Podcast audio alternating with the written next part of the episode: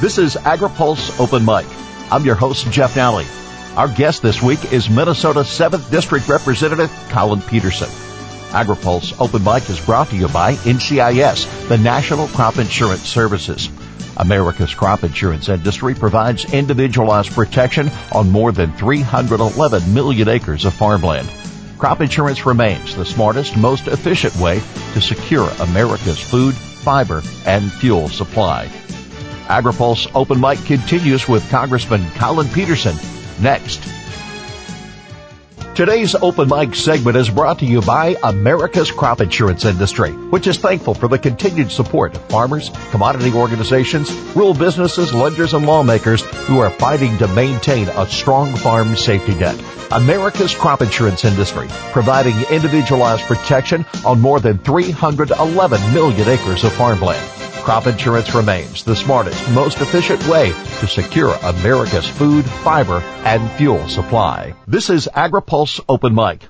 The two-year effort to deliver a new farm bill was completed in the lame duck session of Congress.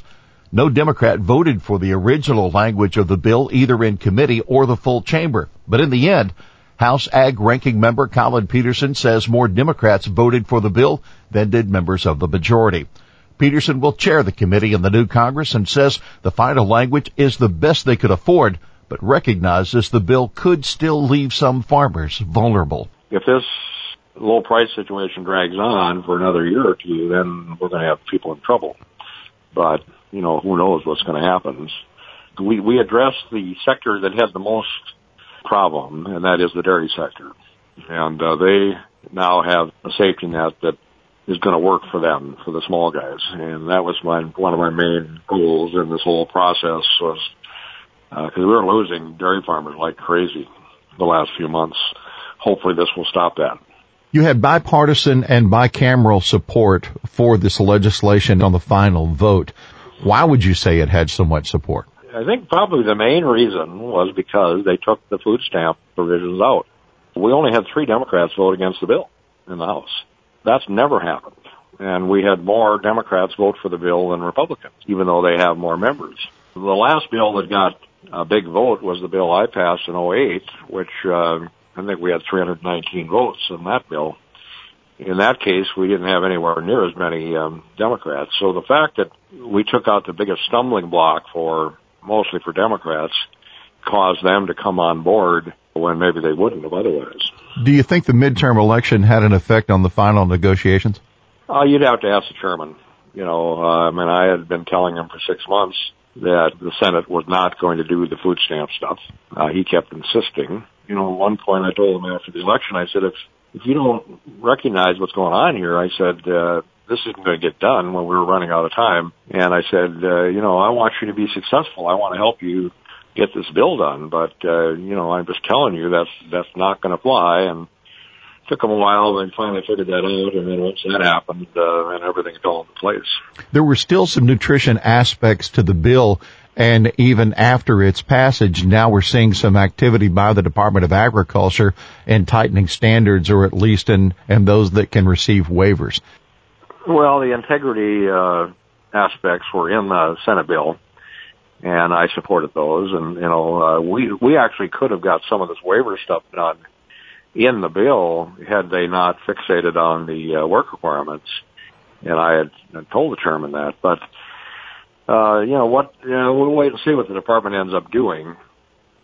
Uh, but clearly, a situation where uh, these waivers were out of control when you got the whole state of California, Illinois, Louisiana, I don't know, we had seven or eight states where the whole state was waived.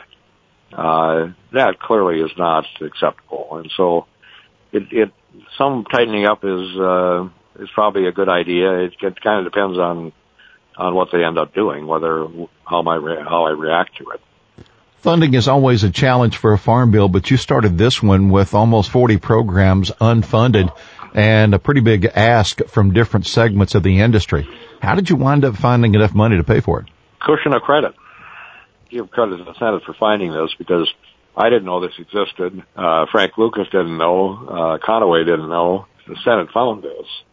Uh, this goes back to 87, and I still haven't been able to find out why this was set up when it was.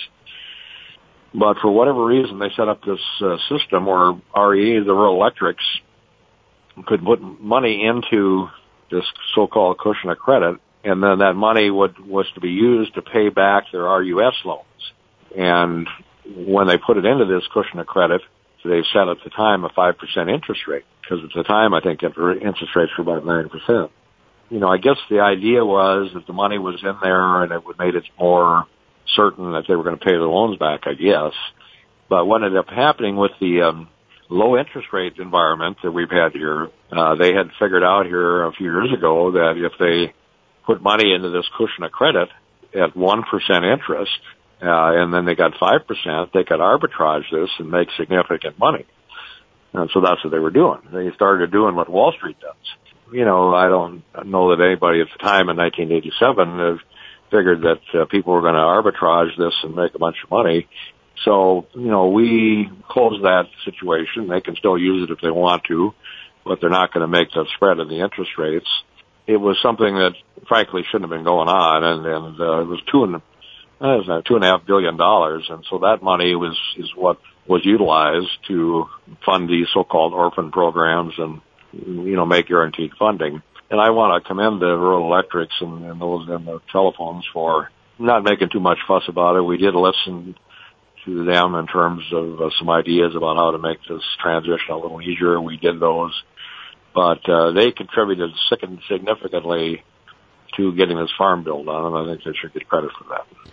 Congressman, between the Senate and the House Ag Committees, you covered a lot of territory and listened to a lot of farmers for input on this bill there were some changes that you wanted to make in the Conservation Reserve Program and also some changes that Senator Thune wanted to make. It turns out you both got what you were looking for. Yeah, well, and that was a, a positive thing. You know, there's still some changes in the conservation area that I would have liked to have done, but I was not able to get the Senate to move along with it. But uh, getting the uh, acreage up in CRP, uh, also changing uh, or putting uh, prohibitions on paying too much for it, which we've been doing, and trying to get away from uh, all of the acres going into continuous and uh, going back to general sign-ups. So all those things are all positive, as well as the short-term program. So um, you know, it was like everything else. It wasn't perfect, but uh, we did make some progress in that area. If you cap the payout, will that limit or will that uh, lessen some of the interest for some with regard to signing up for the program? Uh, well, we'll see. I assume it will. But the purpose of this is to make sure that good farmland is not put into the CRP. And so we've now limited the, um, the general at 85% of the rental rate. So I can guarantee you that people are not going to put good farmland into this program. And that is what we intended, you know, from the start. But the way this thing got rolled out over the years, uh, we were paying 200, 250% of the rental value in a county for some of this land, uh, under the uh, guise that were more politically correct or environmentally correct or whatever, and so we're paying more money. You know, and the department was unable to limit this. There, there wasn't a way for them to, or at least they couldn't, uh, get this right through regulations so that the good land stayed out and the bad land went in. Uh, so I just figured a better way to do this was have market forces, uh, by limiting what we pay. And so that'll just automatically, the market will, uh, I think automatically have the, the less desirable land, the more erodible land in the program. So we'll see how it works. How did you feel about changes in conservation programs primarily with EQIP and with the CSP? Well, I think it's fine. You know, it, uh, it, uh, switching from an acreage-based program to a fixed contract for CSP is going to be a good thing over the long term. Uh, but we maintain the program, and uh, you know, if uh, um, I think that is acceptable to everybody. Um, uh, you know, we've got some other changes, um, money into the RCPP and and um, some other things. The one disappointment I had was that I wanted to have some limitation on permanent easements uh, in there, and uh, the Senate would not go along with it. The Senate language was more restrictive with regard to payments and payment limits. The House appeared to be broadening those who might be eligible. The House language made it into the final bill. How do you defend this and, and why was it so important to see the House language? Well, that was the chairman's language. I don't think it was a big deal, and so I didn't object to it. By adding cousins, nieces, and nephews, it scored $4 million a year, $40 million total. So that pencils out to 32 people that are affected by this in the country. So it wasn't a big deal. For the guys that people that don't like payments, uh, government payments, don't like farmers, it sounds bad, but um, it really didn't amount to much. If you look at the funding of this bill and where the dollars are spent, it's really more of a food bill than it is a farm bill. In the final measure, do you think you've accomplished the changes that really needed to be made from the nutrition aspect? Probably not, because we didn't have a chance to uh, to actually look at uh, what the problems were. Uh, we got distracted by uh, this whole uh, work requirement thing, which is, uh, you know, this is this is pushed by this right wing outfit in Florida. That's a bunch of former staffers that are paying themselves two or three hundred thousand dollars a year to go around and sell this. Uh, uh, it sounds good on the surface, you know. Well, we're going to make people work. Uh, you know, if they're going to get help from the government. The problem is there was no, uh, there was nothing in there that was actually going to help people get to work. Uh, all that was in there was a, a requirement that if you're 50 to 60 years old and get laid off, you're going to have to go sit in a room 20 hours a week in front of a computer and uh, send out resumes and make phone calls. Uh, there's no help in terms of retraining or anything like that because the money was not available to do what needed to be done. So the Senate wasn't going to do it. No, the House Democrats weren't going to do it.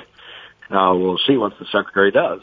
Uh, hopefully they'll do the right things, but you know, we abdicated our chance to do it. I'd seen a news article where you were quoted saying that it's one thing to have the farm bill done, but as chair of the House Agriculture Committee, you'd be watching the Department of Agriculture and their implementation.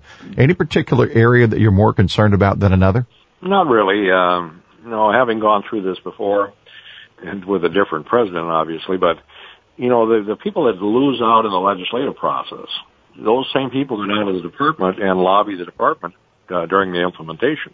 And a lot of times they're successful there where they weren't successful with us.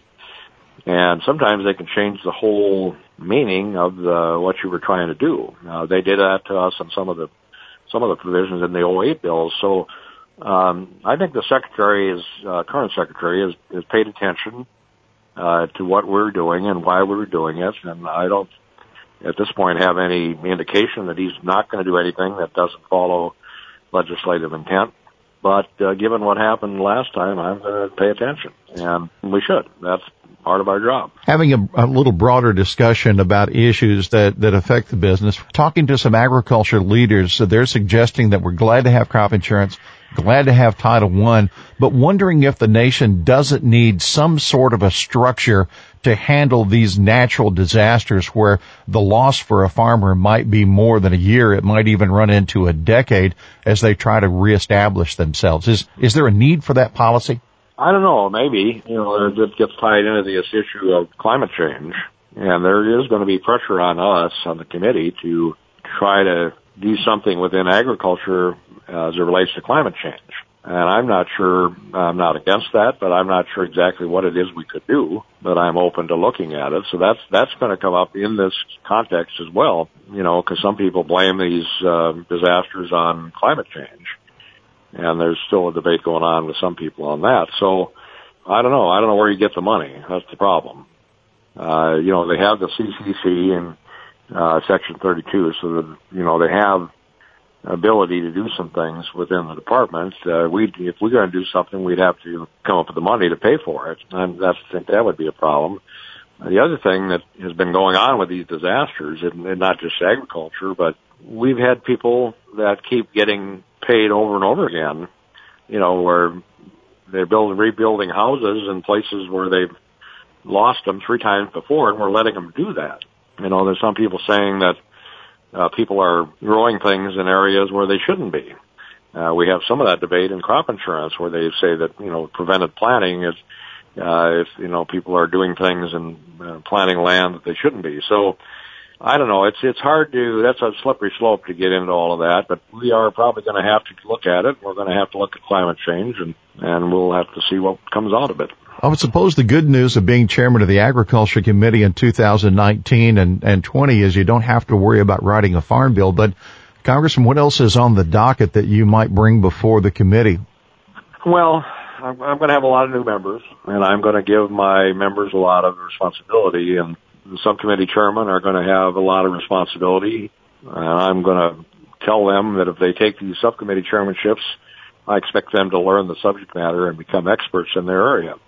And so that's going to take some time. So I'm going to give my folks um, uh, some head and let them let them run on this. And uh, uh, so it's going to take some time on their part to get up to speed on some of these issues. Uh, oversight, you know, the implementation of the bill.